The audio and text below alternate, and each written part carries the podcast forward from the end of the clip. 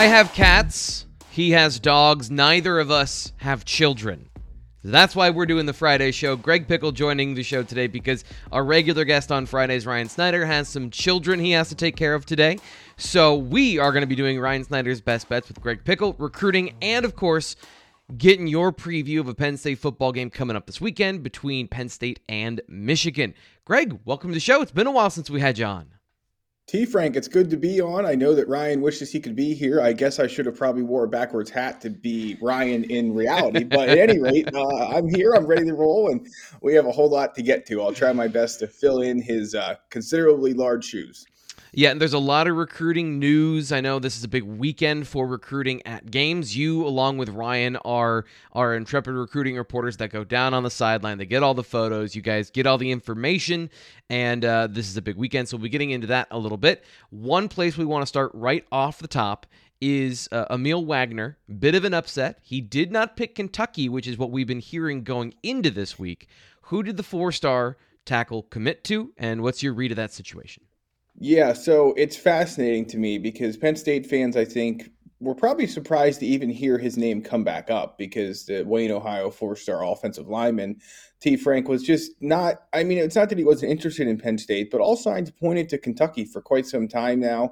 And a lot of people assumed he would go there. That's where his brother is a GA. His brother, I believe, did also go to Kentucky. So there were a lot of signs pointing there. And then by Thursday morning, it seemed like it was a Kentucky Penn State race. And as Ryan said inside the Lions Den, there was an opportunity for Penn State to uh, maybe steal this one late. And it turns out that someone did steal it. It just wasn't Penn State. It was Notre Dame who kind of came out of nowhere here and uh, found a way to land this four star offensive tackle. So the reason I wanted to bring this up this morning was basically that it was interesting to me because you don't see often these kind of surprises in the recruiting world anymore. Yeah. There's too much information out there. There's too many people tracking it. Kids are doing interviews and posting graphics and all that kind of stuff. So you don't see this kind of a thing very often, but boy, when you do, it sure uh, jumps out at you. And this one did. Penn State, of course, I think uh, with Phil Trautwein, really did a nice job of getting even in the mix for this down the stretch. Um, but they didn't get a visit late.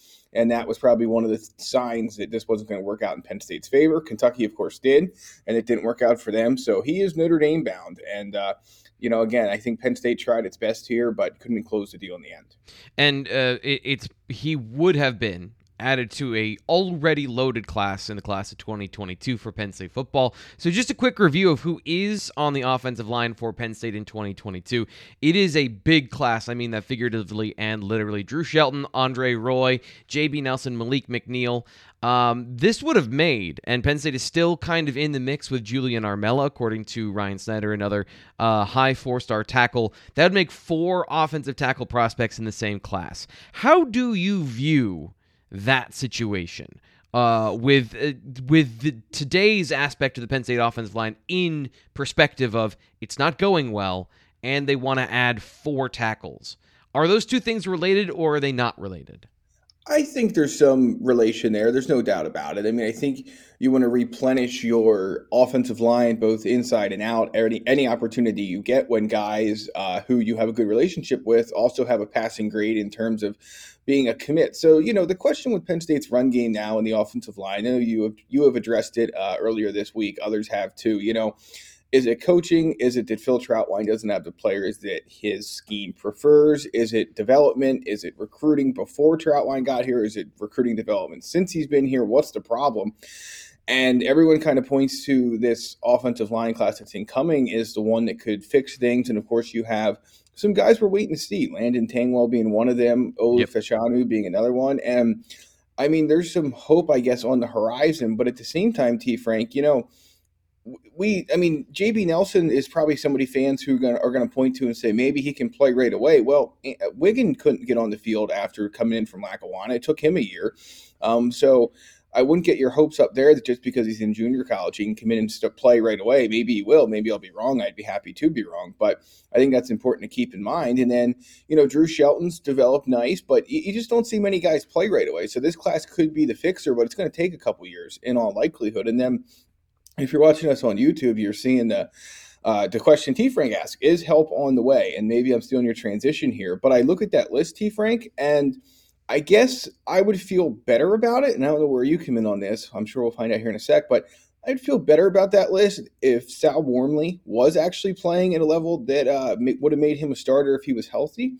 And if he can get back to that level and start next year, I think I'd feel a lot better about where that list stands. Because otherwise, I mean, I have a hard time believing Nick Dawkins will be ready to go next year. Ibrahim Traore, maybe. Uh, you know, Golden Israel-Achumba, maybe. I don't. Yeah. We, we haven't got enough feedback on those guys. Everyone wants to know about Jimmy Christ because he's such a big kid. Haven't heard much of him. Yeah. Uh, and then you have Tengwall. So is help on the way. Uh, I would say you better hope so, but I wouldn't say it's by any means a guarantee. So this this is kind of what I've been looking at as far as who are the guys that could change the math next year considering the fact that you have guys that are going to continue to be a part of the lineup as long as they're on the field. I imagine, you know, unless there's an open competition and somebody just straight loses next year, um, these are the names you're going to be working with. Landon Tengwall obviously is the guy that sticks out the most. The rest of these guys, to me, represent the upside recruiting that Penn State was trying to do with um, with Matt Limegrover over the last couple of years. And, and and by upside, everyone has upside, right? So every player has upside, but really like you know, Olu Fashanu, six six. Is he filled out? Is he going to be a project? Landon Tengwall came in at the right size. And the guys in the class of 2022, for the most part, are coming in at the right size. You're not getting guys with big frames that you got to fill out. Everybody else on that list, to me, other than uh, maybe the two we've talked about with Tengwall and uh, with Fashanu, they're all projects. They're, they're all guys that maybe they could hit and maybe they absolutely won't. Golden uh, Israel-Achumba to me, 6'4, 334. He came in as a powerful guy, but he had to lose weight. He had to transition his body. Uh, and that's going to be the biggest question to me is do any of those guys hit? Wormley is the one that we've heard about preseason that was going to take that next step and be a guard. So you factor him in. So there's two or three guys. And here's the other question is how many of that list do you need? How many of those guys do you really need to be on the field? Because Penn State has played six usually, and they're barely playing six this year with Bryce Effner. Uh, right. How many of those guys do you think have to step up next year for this to change dramatically? Yeah, well, a couple of things. So I guess let's do the math in terms of returners, right? So I think Miranda's probably done after this year, if I'm not mistaken. Uh, mm-hmm. So he'll be out.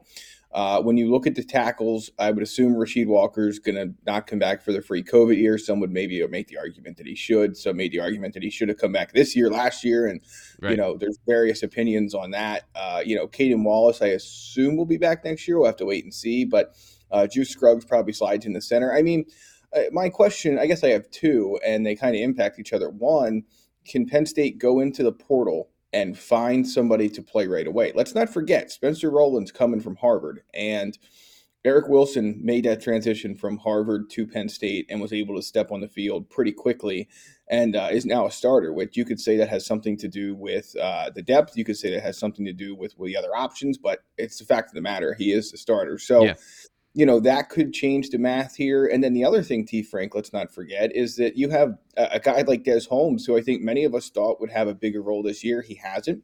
Why that is, nobody really seems to know. But you know, maybe he gets back into the mix that we saw in 2019 and 2020 and and fills a slot that's vacated next year. So I think that maybe two or three of these guys have to hit but I think you would also do yourself a lot of good if you could find another starter quality player in the portal along the offensive line, in addition to having Spencer Rolland turned into that kind of a player.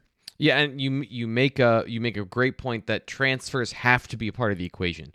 Uh, yeah. Is Harvard playing football this year? Again, Harvard's not, they they yeah. are okay. All right, so that's a that's a significant difference that Harvard is playing football and has a weightlifting program, and it's not a dude coming off of not playing for a year being inserted in the starting lineup at right. guard instead of tackle. Like there's a that was a big transition for Eric Wilson to be playing as well as he is, especially as pass blocker.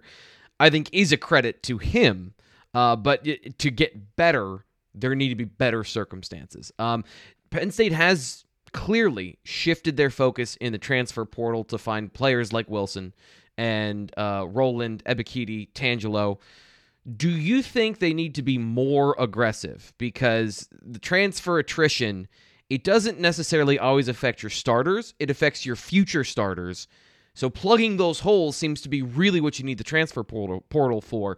And Penn State has been tentative so far, but they've gotten more aggressive last year. Do you think they need to be even more aggressive going in the future so that you always have that frontline starter that you feel confident about, uh, at least as far as the, the play on film that you have evidence of? Yeah, I would say probably at this point. I mean, but it's going to be a math problem. I mean, and this is why when we talk about the recruiting side of things, you know, they have 25 plus roll and 26 committed, uh, if I'm not mistaken. So, you know, how many spots are they going to be able to fill and still stay under the 85? That's the question. You have to prioritize. I think we can all agree that if Sean Clifford doesn't come back, you have to find a quarterback to come into this room. So there's one spot you know you have to use. I think they're going to have to use at least one along the defensive line. Uh, if Ji'Ayir Brown leaves with Jaquan Brisker, you probably should be looking to use one at safety or in the secondary at least. Um, so there's a lot of holes that might need plugged on this Penn State team during the off season to come, and they're going to have to decide how much space they have to do it. And so that's why I think they're not rushing to add some other guys. I mean, they may not have the option to; they may just lose out on them, and it won't matter anyway. But you know, I think that's important to keep in mind that Penn State is uh, going to be aggressive across the board, and I think that, to your point, they certainly should be along the offensive line. But you know, I, I guess the problem here is that if you're a good starting caliber offensive lineman, why are you in the transfer portal? Yeah. Unless you're coming from a MAC school or a group of five school or, you know, Harvard, uh, for example, you know. Yeah. And those guys, it's a step up. It is. And Arnold Ebiketie made it uh, from power or group of five to power five, that's great. But can you consistently make that jump, number one, with players in any position? And then number two, especially along the offensive line, that's going to be a part of Penn State's math equation at that spot next season. Yeah, it, it reminds me of two things. One, uh, former coworker Steve Jones used to talk about basketball when it comes to you want to be the older team. And I, that's one thing I've noticed with the transfer portal in college is – teams are getting younger and younger because if, if your depth players that would step up, I was watching NC State. Daniel Joseph is playing for NC State this year. Now, I don't know what his timeline would have been here with the free COVID year and all those things. I don't have, but the, the point being that there are guys that have transferred out of the program at positions where Penn State needs defensive ends this year. So being older and being veteran is almost as important as being talented at this point. You know, I, I've said this before on the show. Do you really think Nick Saban wants to be starting a freshman quarterback? No, no team wants to start super young players, and it's happening more and more because of the transfer portal. So I guess that's that's the thing, and, and you're right. The positions that are important to be mature at, especially, those are at a premium. I guess that's kind of my next question: is what positions would you target in the portal? Not just for Penn State's need, but in general about what do you think is value adding to your roster that way? Again, I think that if you were aggressive, as James Franklin has said last year in the portal, and didn't come up with a quarterback, I think you have to, and I'll be curious to get your take on this, but I think you have to limit, or not limit, lower your expectations a bit or lower what you're looking for, but you have to find somebody. I mean, if you can't play Ta'Quan Roberson because he's not good enough with Sean Clifford in the state that he was against Illinois, it's time to move on there as far as I'm concerned, unless there's going to be some major progression this coming off season, which would be great. I think he's a good uh, part of this team. I think he's a good asset for Penn State, and I think he tries his best, but that's a simple reality of it. So I think you have to bring somebody in there um, and hope that they either win the job or at least can be a good off field presence for the younger guys coming in. So quarterbacks one, offensive lines two. Um, you know, could they make a splash at running back? I doubt it, but we'll see. They, we didn't really see John Lovett coming this year, and that happened. So I would say that's further down the list, though. Safety, obviously, and then defensive line would be my priorities at this point. Uh, John Lovett, to me, just as uh, uh, one thing that I noticed about his his game was he was really here to help the running backs transition to the new Mike Yurcich's schemes. That was like bringing in a culture guy in the NFL. You know how when when a, a head coach gets a job for the first time, he brings yep. like 18 players from his previous uh, his previous team just so he can like install his defense and his offense. That's what John Lovett felt like. We're running now a more Big 12 offense, so we need to have a guy that understands it. Uh, but yeah, to me, I'm looking at I'm looking at what they did at corner, and I find that mm-hmm. interesting mm-hmm. as well because uh, uh, John uh, Johnny Dixon has played some this year, but AJ Lytton yeah. was a high four star. He plays on special teams, and he's going to factor in in the future. So I'm of two minds there, where it's if you can find guys at high volume positions like receiver and corner, and you can bring them in, and there's less pressure to play in because you already have a bunch of those guys. You might be able to hit some high upside there, finding guys that have fallen through the cracks that you had previously high highly evaluated coming out of high school. And I, that's I think you're right. The quarterback is one if you don't have one, and then if you can find those veteran offensive linemen, I know this is a JUCO thing that Mississippi State had like nine JUCO transfers at the offensive line at one point, uh, like six or seven years ago. That's another mm-hmm. route you can go, but that's tough because you're right. There's there's got to be a reason those guys are available, uh, and how Penn State plays that going forward in the future is going to determine a lot of what happens in the regular season. One of the things that happened this week, once again, Penn State is not ranked in the college football playoff. Just your quick thoughts on that particular situation. Well, I think it's ridiculous. I also think it's kind of irrelevant. You know, I know that we yeah. live in a time when, uh, you know, it's fun to get upset about things and anything that is a reason to yell and scream. A lot of people will take it, and that's fine. You know, you're there's fans, and that's what fans do. But I mean, it doesn't really matter. I mean, it, it yeah. this week matters, right? So if they beat Michigan, there, I'm very uh, ninety nine point nine nine nine nine nine percent certain they will be ranked. So. Yeah and if they lose to Michigan, even if they were ranked last week or the week before, they would not be ranked after this week. So, you know, let's just see how it plays out. I don't understand this committee, to be quite honest with you. It's new. They have seven to twelve new members, and I just don't don't really understand a lot of what they're doing at this point in the middle of the rankings, uh, more more so than the top.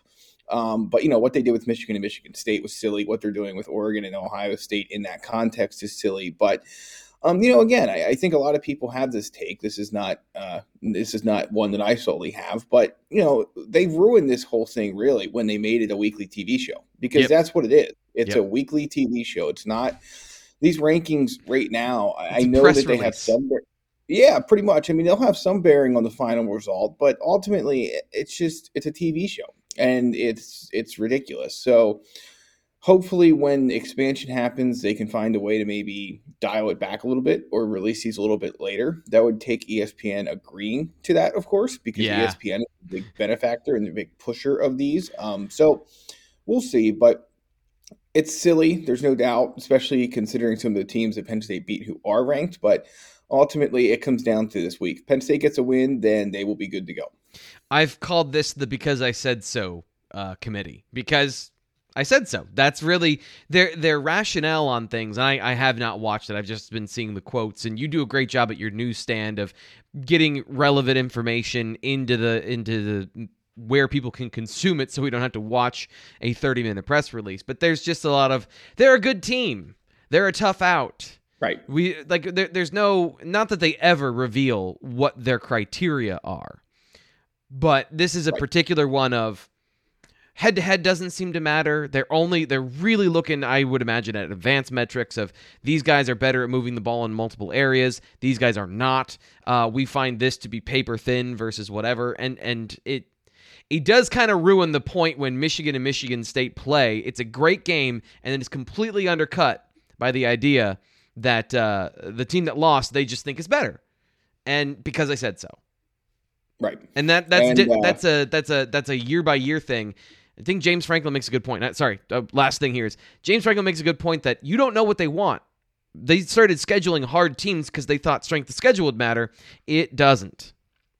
Well, the committee doesn't know what it wants. So how could anybody else? That that's really my main takeaway. And then they send poor Gary Barta out there to have to justify the thoughts and rationale and voting of 12 people. So one last thought on this, T. Frank.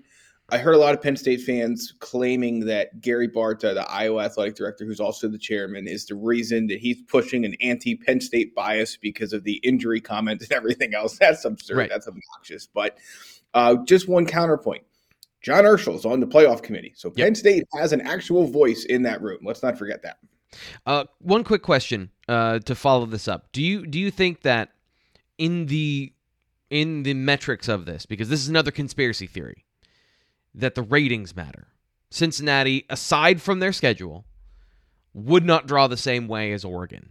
And Oregon is like, we're going to let you in because you're in the Pac 12. Or so, like, do you believe that, that that narrative of we have to have Alabama and we have to have Ohio State because they drive ratings? You know, again, it's a TV show, so I think you know the people in that room. Uh, there is one like media liaison uh, professor at I believe it's Arizona State. Um, so there is like one media mind in that room, and all these people understand the dynamics of media because they've been involved with it their whole lives, whether as as athletic directors, as coaches, or what have you. So you know, I don't know if it's necessarily ratings, but I think indirectly there's a bias, and there always this is always the case to the big team, to the big market, to the uh, traditional brand, you could say. So, yeah, I think that plays some role, but you know, ultimately they just need to expand this thing, and then a lot of these conversations can go away. Yeah, that's that's the real hope is that once we get to expansion, right, there's less arguments about, there's less bickering about this. Uh, are you ready to get to Ryan Snyder's best bets? Yes, I am. Let's do it. I just realized I didn't give you a Penn State best bet, so I'll have to make that up on the fly. That's all right. Uh, I didn't know if it was a journalist integrity thing. I was absolutely not going to push you to, to, to say was, anything. No, but I always um, wanted to make sure it's on there. Uh, so here we go. We'll uh, we'll get started with uh, here's the list today.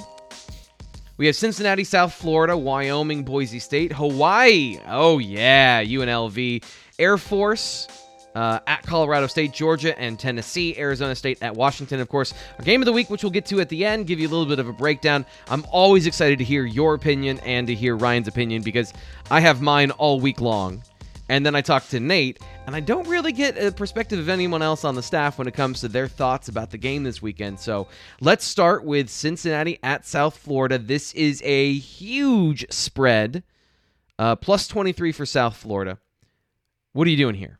I just think it's too big of a number. I mean, we just talked about Cincinnati and kind of some of the struggles that they have had. They're in the head when these two teams have uh, similar opponents in the past. I think South Florida has matched stride for stride what Cincinnati has done. So to me, it's just too many points to you, Frank. You know, I look at South Florida. Are they a great team? No. Um, and could Cincinnati turn it on? And that game is Friday night. So could Cincinnati turn it on and uh, blow a team out and kind of say, hey, committee, look at this? Sure, they could. But I'm going to bet against them doing that. Even if they do, uh, uh, you know, with the way I have this line, uh, I can still lose by three touchdowns with South Florida and still cover. So that's yep. why I start there. Yeah, you can you can blow a team out by 20 and still not cover at 23 and a half. So that's that's a big number.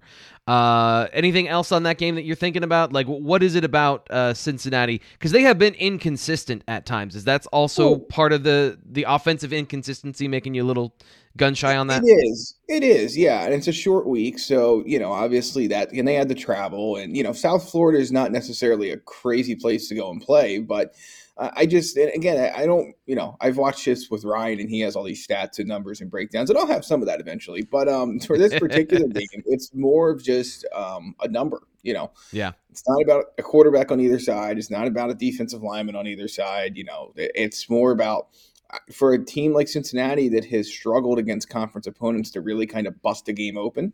Um, I just think it's too many points going on the road. If it was at home, maybe a different story, but I just think it's too many to to give a team that uh, you know for them to lay that many points in a situation where they haven't been great as much lately as getting big blowouts uh, against conference opponents. Next one we have is uh, Wyoming, the fighting Josh Allen's at Boise State. What are you looking at in this game? Yeah, so I was kind of looking at the total here at first. The total in this game is uh, right around 50. I think it was 48 at last look. And so to me, that's just a lot of points in a, you know, 14 points on the spread is a lot of points in a game that has a total that low. Um, and so, you know, Wyoming obviously does not have Josh Allen these days. So they don't move the ball as well. But I kind of see this game being a little bit of a slog, T. Frank. I, I like the under two, but uh, unlike Ryan, I hate when he does that when he bets the same the total and a side in the game. That drives me nuts. So I picked one, and uh, my pick was uh, the Wyoming uh, Cowboys at plus fourteen. Um, you know, I, I, just think that again, I think uh, the unders in play here. And when we're talking about a spread, a total of 48, and I'm getting 14 points, I just like my chances there to be able to stay inside that number. So obviously, Wyoming going on the road makes me a little bit nervous, uh, you know, going to the blue turf and all that. And Boise State's been um, you know, when they can get into space, they can cause problems for you. But uh, I give Wyoming a pretty good chance to stay inside of two touchdowns, and that game is also Friday night. So the farthest I go in betting personally is fantasy football. So you're gonna have to explain to me. I, I'm curious to know why does that drive you nuts? Why does him doing that make you crazy?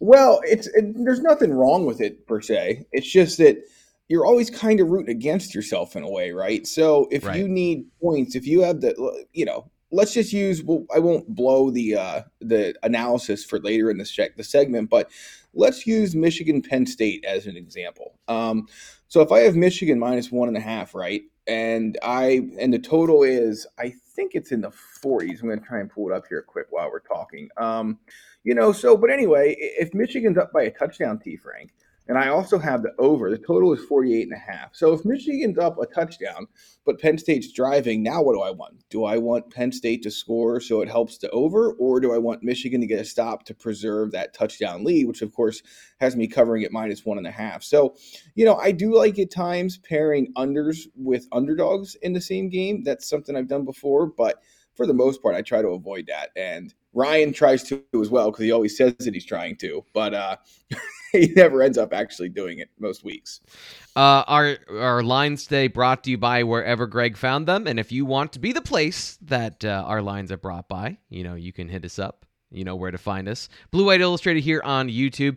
Uh, our next one is Hawaii at UNLV. Uh, what are you looking at in this game? This one is at this one is in Vegas, so we're not going all the way out to the uh, Pacific time zone for Hawaii.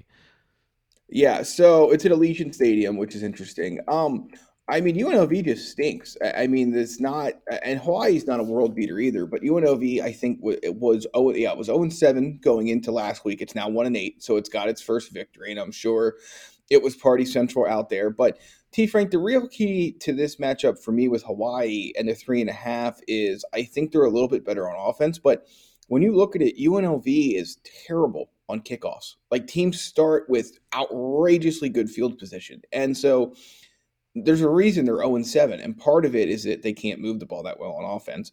And the other part of it is that they give teams just wonderful field position to start with. How many times have we heard James Franklin talk about, and other coaches too, the field position battle and mm-hmm. average drive start position? And you know, you can kind of scoff at some of that stuff and throw your hands up and say, well, it doesn't matter if you throw an 80 yard touchdown on Jahan Dotson. And that's true. But Yeah.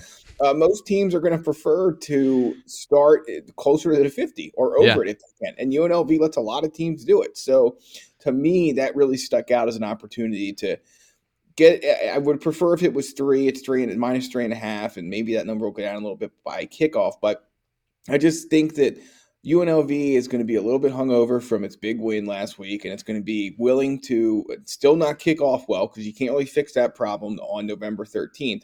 So you put those two things together, and I just like the chances for Hawaii to win by probably a touchdown. So I'm okay with laying a three and a half. And Hawaii is one of those teams that can put up a gob a gobs of points at any time. Like that's just their yeah, they can also turn it over a lot. That's Yeah. that's my real big concern in this game is that they are fantastic. Uh, they're really good in December, the season of giving, because they like to give it away.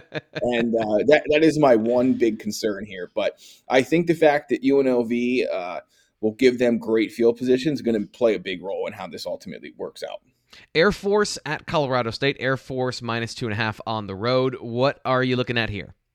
Well, so uh, you know, Air Force is a team that has uh, played Colorado State tough a lot because they're both in Colorado. People forget that. So this is a little bit. There's a little bit more juice in this game um, than people might realize. And I've watched Air Force a couple of times this year, and I, I believe that they can when they get their offense going. Um, they can be pretty tough to stop. And Colorado State's familiar with it. Don't get me wrong. I mean, it's not like they're coming into this game, T. Frank, with uh, with no ability to stop the run. But I just when I was scrolling down the list here, and again, I, I'm not Ryan. I don't have the uh, betting in, you know, the uh, the how much bet is on each side and all these stats and blah blah blah. But I kind of bet a little bit more on feel, especially for this week. But you know, Air Force just lost to Army, and uh, you know the key with Colorado State, of course, is that they're a pretty smart team and they don't beat themselves. But I think Air Force comes into this game with a little bit more ability on offense, a little bit firmer of a defense. And when you put those two things together, a field goal victory for them in something that's not quite a rivalry game, but certainly, again, there's a little bit of juice in this matchup. But I just think I have the right side there. Uh, we have Georgia at Tennessee plus 20. Too many Are- points. Just too many. is- Okay. Yeah, and you know, I, look, I, am not overly enamored with the idea of standing in front of the Georgia Bulldogs train, but you know, I would. I, I, think there's been times. So if we think back to the Tennessee Alabama game, yeah, uh, you know, and I know Alabama's maybe not as good this year as in years past, but man, up until going into the fourth quarter, Tennessee had every reason to cover that game. And then Alabama just boat raced him in the fourth quarter. I believe I don't think that was the weekend of the Illinois. I remember getting home and I was listening to it on the way home from Penn State, and I was like, "Man, this is going to be a good fourth quarter." It was not. I think it was like a twenty-eight nothing Alabama yep. run in the fourth quarter. So, um, but you know, if Tennessee can avoid that, I can see them getting just enough stops. And you know, the, sometimes numbers don't make sense.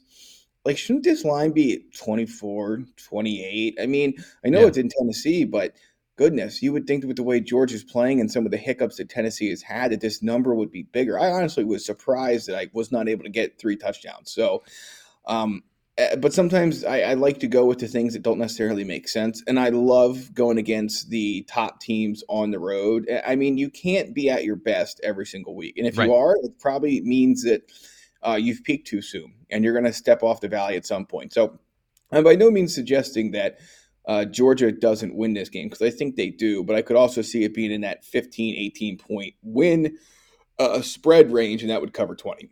Yeah, these big numbers are always. Uh, that's one thing I'm learning. Anytime you see a big number, you might want to bet the under because there's a reason it's that high. Arizona State at Washington plus six and a half, the John Donovan Bowl or the uh, former John Donovan Bowl here. What are you looking at Arizona State and Washington? Yeah, I mean, I needed one more game to pick. I didn't really like anything else, and yeah, John Donovan's out. Uh, he was fired by Washington. Jimmy Lake, the head coach at Washington, is suspended for this game after making contact with a player.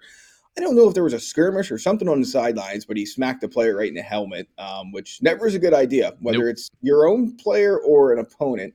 Um, I never understood that why guys thought it was a great idea with an open, bare-fisted hand to hit, you know, a piece of really hard plastic as hard yeah. as they can. Designed really to re- withstand impact at like 18 miles an hour.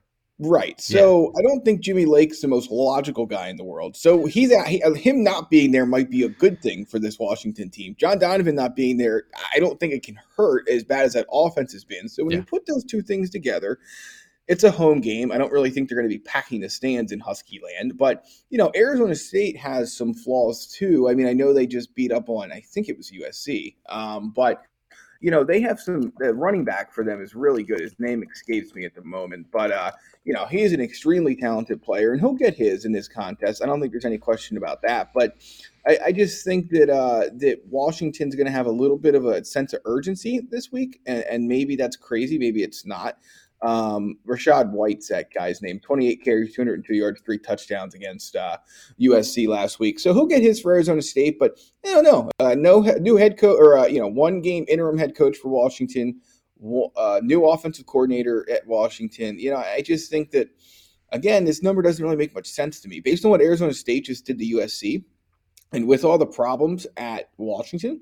You would think this line would be over a touchdown. It's not. So that jumps out at me as one of those hmm, what who knows what where and how can I maybe profit with them. So that's how I land here.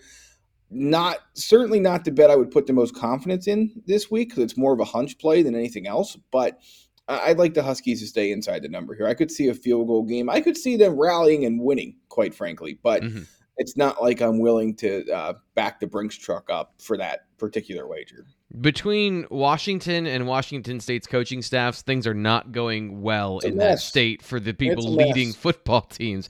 Uh, yeah. So, just quickly, let's uh, recap. Give me your bets for each game, and then we'll get on to our game of the week. Here's the lineup. Give us the rundown of what you're looking at. Yeah, so South Florida plus 23 and a half would love to get a 24 there. I just think Cincinnati has not been able to blow teams out enough with Wyoming. I just like the number. I like the fact that you're getting 14 points with a total that low. Uh, Hawaii's going to have great starting field position. As long as they don't turn it over, they're going to cover that game and win by a touchdown. They'll turn it over a couple of times. It's what they do. Uh, Air Force, again, I just think a little bit better offense, a little bit better defense. That'll take care of that game on the road. I don't think Georgia is going to be particularly up for this Tennessee game. They sleepwalk through it, and the Bulls cover. And then with Washington, I, I think the change there for me, T. Frank, is just that the changes with uh, the offensive coordinator and the head coach for this interim setup might inspire these guys to uh, get out there on the field and play a little bit better and a little bit more inspired football. So we'll see. But Also, let's count Michigan minus one and a half as a best bet this week. I didn't give you my best bet for that game, but let's make it that since you have it on the okay. docket there, and I tend to agree with it. So you're you're going with Michigan minus one and a half in this game that we're going to get to now. Our game of the week: Penn State uh, and Michigan. Michigan on the road is the slight favorite. That is so you're you're kind of right now saying you think that Michigan is going to get this game. They're going to move on in in the rankings and stay there, and Penn State is going to drop another game. So I have the Wolverines by a touchdown, 27-20, and I made that pick on I think Tuesday, and uh, there's a lot of good news coming out of Penn State's camp about Sean Clifford being able to get, continue to get healthy and be able to run the ball, and maybe he will. I just need to see it, T. Frank. Yeah. Um, the, the performance at Maryland, 31-17 is fine, but one of those are obviously a defensive touchdown, and I just have major concerns about Penn State being able to consistently move the ball. I mean, the most alarming stat to me to come out of that Maryland game was that they were really good on third down, even though their average distance to go was like 8.2 yards, because they completed, I think, on average, 13 yards per completion on third down. And that's just not really something you do every single week. So yep. Yep. I just have really big hesitations about the the pass protection being able to hold up. And look, Michigan has injury issues, and Michigan has its own problems. This is by no means a game that Penn State can't win. And in fact, the home team has been the dominant one in this series for a couple of years now. But I'm just not ready to put uh, my confidence in Penn State being able to win a game like this because, you know, again, when this offense can't run, when it gets off schedule, you know, at some point, teams are going to stop fumbling in the red zone against Penn State and stop yeah. turning the ball over against Penn State in the red zone. And how does Penn State react to that? You know, when field goals turn into touchdowns, and maybe it's not this week, maybe it doesn't happen. I don't want to take credit away from what they've done because it's been impressive. But at the same time, um, at some point, I think that you know the turnover luck might go against them, or the third down ball that's batted away might turn into pass interference or defensive holding instead of team up at the one. You know, something is probably going to work against this team at some point this season in the red zone. And can they respond well enough on offense? And that's yeah. kind of one of my big concerns here. Again, it doesn't have to be this week, and maybe it won't happen, but. Um, I just I look at this game and I just have concerns about Penn State being able to make enough plays to win. If Michigan takes away Jahan Dotson, who's the guy stepping up to yeah. carry Penn State? Who's the guy stepping up to make a big play? You know, it can happen. They have the talent. But we see drops every week. We yep. see missed assignments every week. What would we you do? Just just one quick thing. Uh, what would you do with Keandre Lambert Smith? Because it seems like you just got to live with the drops this at this point. You do. It's Guy, just, guys that fumble the ball get pulled from the game, and yet you you drop a 53 yard pass from Sean Clifford on the best throw he's made all season. I, am not saying I, I don't agree with with benching running backs that fumble for the rest of the game. I'm just saying it seems like there's a double standard there. What do you do with with that? How do you how do you live with that when you have those big plays that just don't happen? I, I recruit better receivers. I mean, I think part of the issue because it, it's the same conversation at tight end. I mean, yeah. Brent Strange, Theo Johnson have dropped plenty of passes. They're still run out there every game because Tyler Warren is currently uh, best utilized as a short game runner, and I don't even know if that's the best use of him. But certainly, I don't think he's. Uh, you know, a guy they want to play 15 snaps tight end every game. And and so I think it's those, you know, you can answer those two position groups, not that you ask about the tight ends, but you can answer it the same way, T Frank. It's that, you know, it's it is what they have at this point. And maybe Malick Meiga cuts in his his reps a little bit now that he's healthy and back. But yeah, again, that's kind of just that's just it. That's kind of my concern here is that the drops and the missed assignments and the missed holes and everything else. I mean, you know, Penn State's defense has been great this year, but let's not forget, and, and you know, we'll see if Luketa plays. My gut would be that it is, but if not, yeah you know you're you're starting two backups then along the defensive line yeah. against a team that loves to run the ball. You have literally one starter from the beginning of the season left on your defensive line, if that's Correct. the case. And Luketa, by the way, is filling in for the original starter at that position, so it's right. It's a bit of a mess. Um, it is. Uh, and yeah, what do you think ahead. about that matchup between the the Michigan offensive line and the Penn State defensive line and those tackles especially considering what we just talked about with the young guys that are playing there. And the last time they played a team that liked to run specifically power yeah. and that had uh, six offensive heavy sets things like that. How do you think that's going to play out? Because they did better last two weeks but very different defenses. Well you know it, john scott jr said they're expecting Illinois, or uh, Michigan rather to take out of the Illinois playbook those big, heavy jumbo packages. And if they do, you know, they say that Penn State's ready for it and that they know what to look for and blah blah blah. But to me, and I know you you can cover this much better than I, and you might even tell me I'm wrong, but you know, Penn State can adjust to that schematically, and they can adjust to it uh, from a personnel perspective to some degree. I mean, obviously, having PJ Mustipher hurts a lot in that particular equation, but T. Frank, if you're not playing the fundamentals well of rush defense, and that's what really bit, I thought, Penn State in the Illinois game. Yep. Doesn't matter what you've seen on tape. Yep. Doesn't matter who you put in there. If you're not setting the edge, if you're not containing guys, if you're in the wrong gap, if you have no idea where the ball is and you're overrunning plays, they're going to run all over you. So, yeah. and there's no amount of film study that can fix that. Yeah. From so two things that I think are important in this is that Brandon Smith has been getting better against mm-hmm. the run, but those were teams that like to play in space. This team doesn't like space. In fact, they like to put nine people, whether it's six offensive linemen or not, around the line of scrimmage. They like to play 1984 football from the shotgun, which I just I find the whole thing so Jim Harbaugh and hilarious. But the Brandon Smith has to be better in this particular type of game and the defensive line has to keep him and Ellis Brooks clean. The other part of it was there was no, there, it wasn't like it, it, wasn't just the negative plays of getting on the other side of the line of scrimmage. The defensive tackles couldn't hold double teams at all against Illinois. Mm-hmm. I think that will be better. I think those two things have improved incrementally, but then it becomes is it a game like Wisconsin where to your point, they gifted you to like a turnover in the red zone and a bunch of other terrible plays in the red zone. Cade McNamara, and this is why I asked James Franklin this on Wednesday, that's what he's not going to make those mistakes. You had those right. mistakes against young quarterbacks.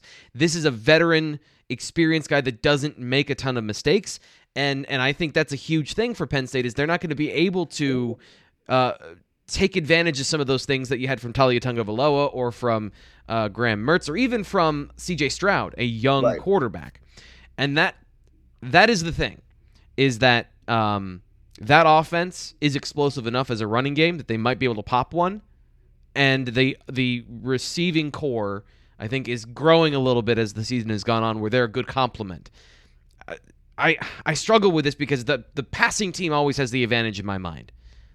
But do you think that that Aidan Hutchinson and David Ojabo neutralize Penn State's offense at all. I know you have them having 20 points in this game, but is that like three and outs for most of the game and then some garbage points, or is this a back and forth game into the fourth quarter? I could see it as a back and forth game into the fourth quarter. Maybe Penn State scores eh, midway through the fourth quarter to pull within a touchdown and give the home crowd life that they can come back and win. But ultimately, it just becomes a pass rush game. I mean, you know, we can talk about, and it's not wrong necessarily that Caedan Wallace and Rasheed Walker have been really good in pass protection, but uh, these are the best defensive ends they're going to face. And yep. I know the immediate yep. retort will be that, well, the Penn State defense is the best defense Michigan's going to face. And yeah, that's true. Yep. Um, but, you know, I guess, and maybe this is unfair, but I have more confidence in Michigan's offense to be able to put up enough points to win against the best defense it faces than I do Penn State being able to hold up well enough in pass protection to be able to move the ball enough uh, without a run game to to stay in this one long enough to win it. And yep. I could very well end up being wrong, and I'll get this thrown back at me on Saturday night, and that's perfectly fine. But I worry a lot about the fact that Sean Clifford might have to throw 47 or 52 or 58 times. Yep. We're going to get home at some point. They're yeah. not going to be quiet for four quarters if you are dropping back to pass 50 times. Yep. So that's where my concern lies is if Penn State is going to win this game, they have to be able to get the ball out fast enough with guys getting open or hold up well enough in protection to give Sean Clifford time to find guys. Then he has to make the throw. And yep. you know that it is that's been an issue at times. So all three of those things there. that you just mentioned yeah. have broken down at one point or another during the season. Whether right. it's Clifford no, making the decision, which one and when. Yep. Uh, so the the thing that I'm looking at too, and I agree with you that they've been good in pass protection. They've been okay in pass protection. I think Caedan Wallace has struggled with some really ugly losses at times, and that's what these two guys can do to you is make ugly losses turn into turnovers. Right. And to, and and that's really you have an elite pair of pass rushers. There's no other way to describe them. They they are they are performing at a level that is the best in the country as a tandem. And you have two guys that have been battling and playing well, but have also had their terrible moments. So that's why that is such a decisive advantage. And there's one thing that uh, I know it's been brought up this week, and I want to read from your article, bluewhiteillustrated.com, if you want to check out and sign up for just $1 for our new home at On3, a deal and a steal. You cannot get yourself a better present for the holiday season than 12 months of coverage. It's not a box subscription where you get it once a month. You get this every single day for exactly $1. Uh, talking to Sean Clifford today, or earlier this week. There are guys that will come open on third, fourth, fifth part of the progression that if I can get to them in time, they are explosive plays. I think a little bit of combination of both, meaning um, wanting to throw the football. I feel good. I feel great, actually, from a health perspective. 100% I would say. So it's not as much that I don't want to run. There are just things downfield I'd rather get to in passing. That's both good and bad to me because if he's on his fifth progression, it is time for him to leave the pocket. And he Well, has and not been willing Ray to do that. Too long. Yeah, Yep. he holds the ball too long. Yep. Yep. And and and you're not going to be able to do that against this team. That What right offense- there. What offense is really successful when you're getting to a fifth read? I mean, and you're still in the tackle box. That's the problem. That Yep. that is that leads to some of these sacks where people want to blame the offensive line or the running back. Well, no, he's still in the tackle box and in- he's on his fifth read and he's had the ball for eight seconds. Yep. I mean, get out of outside and throw it away. Yep. So or, yeah, or the check down. That's another thing that I think is going to be big yeah, this week is is missing a lot. Yeah. is he is inconsistent about the fact that he wants to get the ball downfield, but you've got 14 yards and Noah Cain in the flat. They did it a couple of times against Maryland, but not enough, and they'll Yep. need to do it this weekend, no question. Uh, that is going to do it today for the BWI Daily Edition. It's going to do it for the week. I think you did an awesome job. Thanks so much for filling in for Ryan here on the on the last day of the week, uh, Greg. Appreciate it. Always good to be with you, T. Frank. Don't forget, coming up after the game, we will have probably 335, 340. We will have the post game show, BWI Live. I'm riding solo again, I believe, this week. Tom Hannafin, a very busy man who's in high demand. So make sure you tune in for the post game show. We'll tell you the what and the why of how Penn State and Michigan breaks down. We'll talk to you then.